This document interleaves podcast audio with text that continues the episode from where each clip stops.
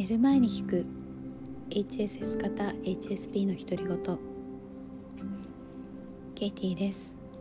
こんばんは。今日はにせんにじゅうにねんにがついつか土曜日、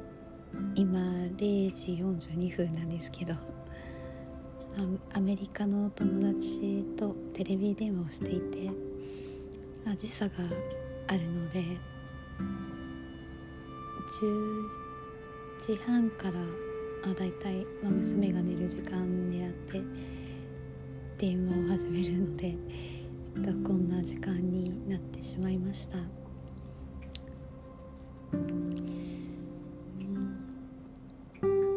最近はですね、あの自分の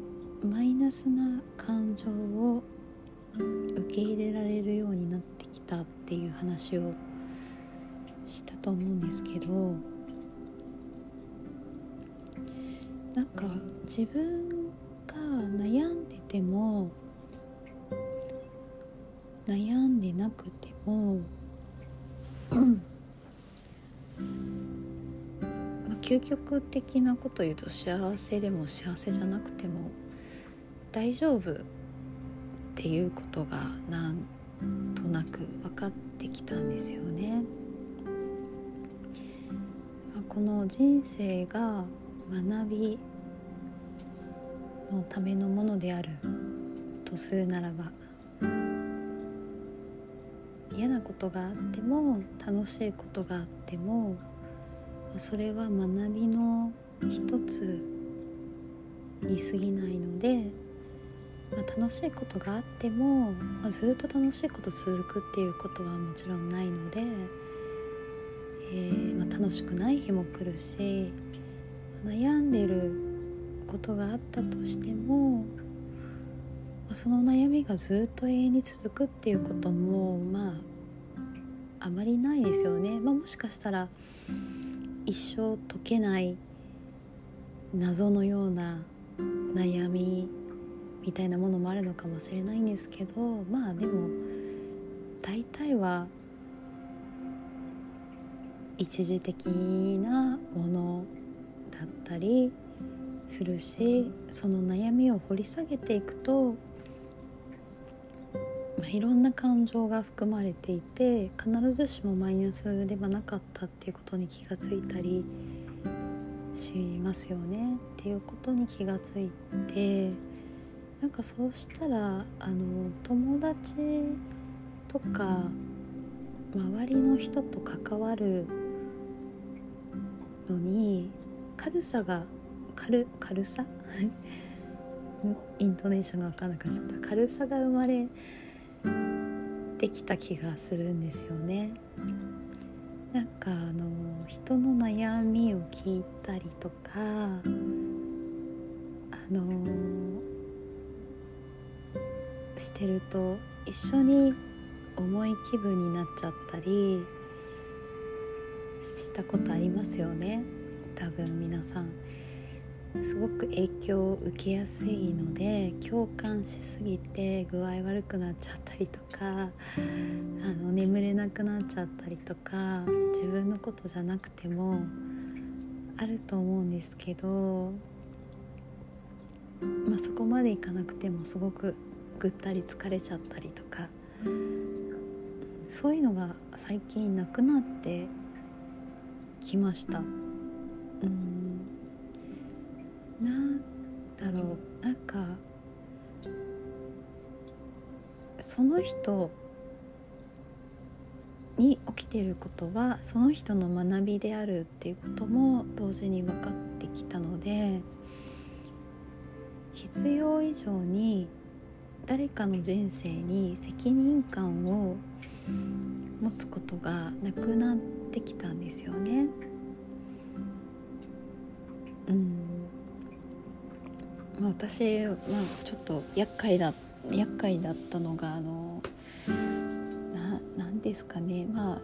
部下じゃないんですけど、一緒に仕事をしている人が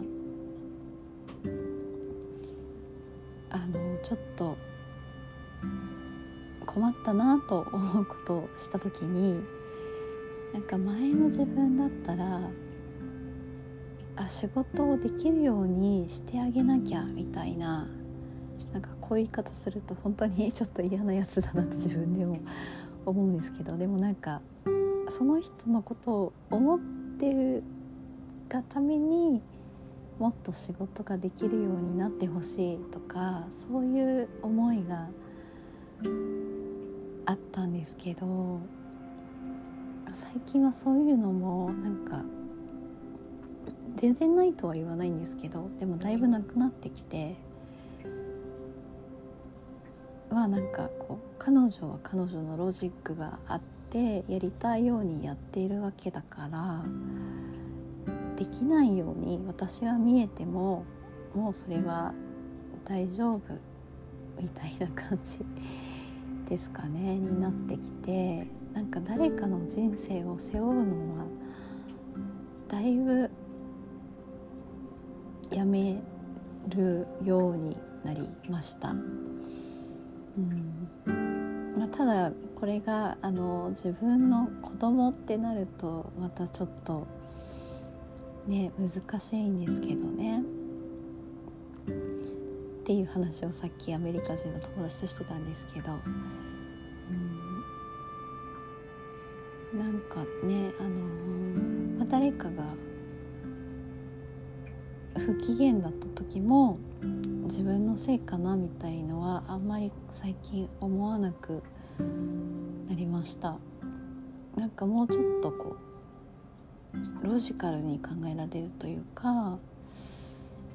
なんかもしたとえ私のせいだったとしても結局はその人次第なんですよね。なんか私が例えばすごい不機嫌だったとして、でその不機嫌な私と一緒にいて不機嫌に一緒になっちゃう人もいればならない人もいるわけじゃないですか、うん、だから結局は私じゃない、まあほとんど私じゃないですし、もしそうだったとしても最後はその人が決めたこと、機嫌がよくいるか機嫌が悪くなるかっていうのはその人が決めたことなので、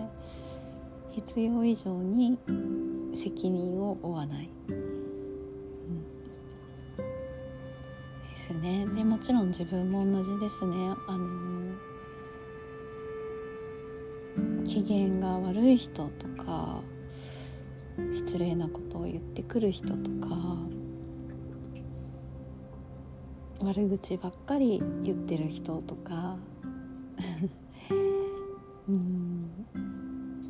言い方がきつい人とかはいろいろいますけど、前ほど気にならなくなってきました。うん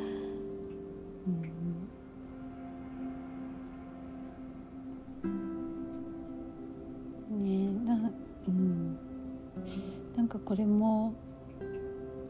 なんでかって言われるとちょっと説明しづらくて、あだいたい最後いつも瞑想とかマインドフルネスに行っちゃうんですけど、あでも本当になんだろう、うーん周りの雑音のボリュームが下がったというか、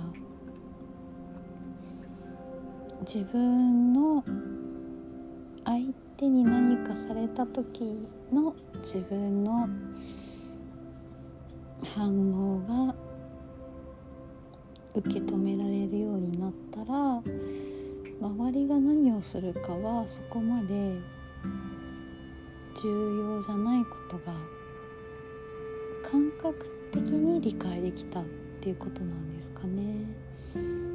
うん、この感覚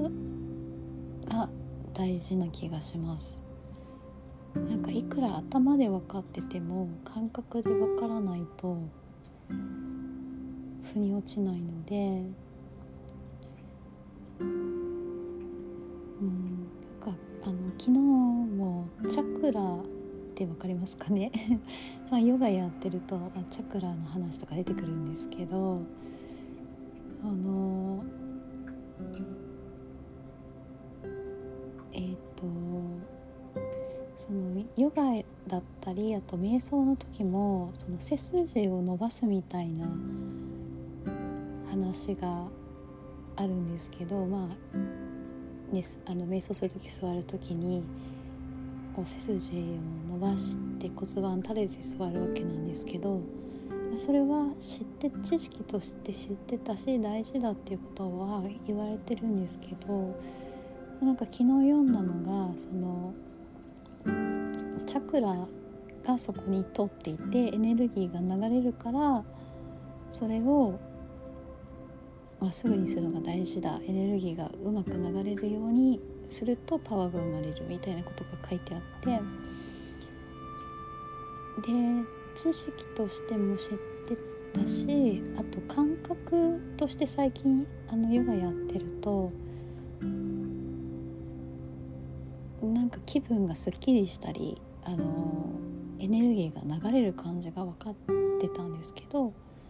それが昨日読んだらそのふたつがつながったみたいな感じでやっと腑に落ちたみたいな感じだったので、うんね、感覚的に分かる、頭だけじゃなくてって大事ですよね。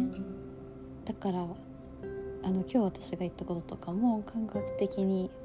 分からなかったら全然それでいいんですけど、うん、そんなことを考えました。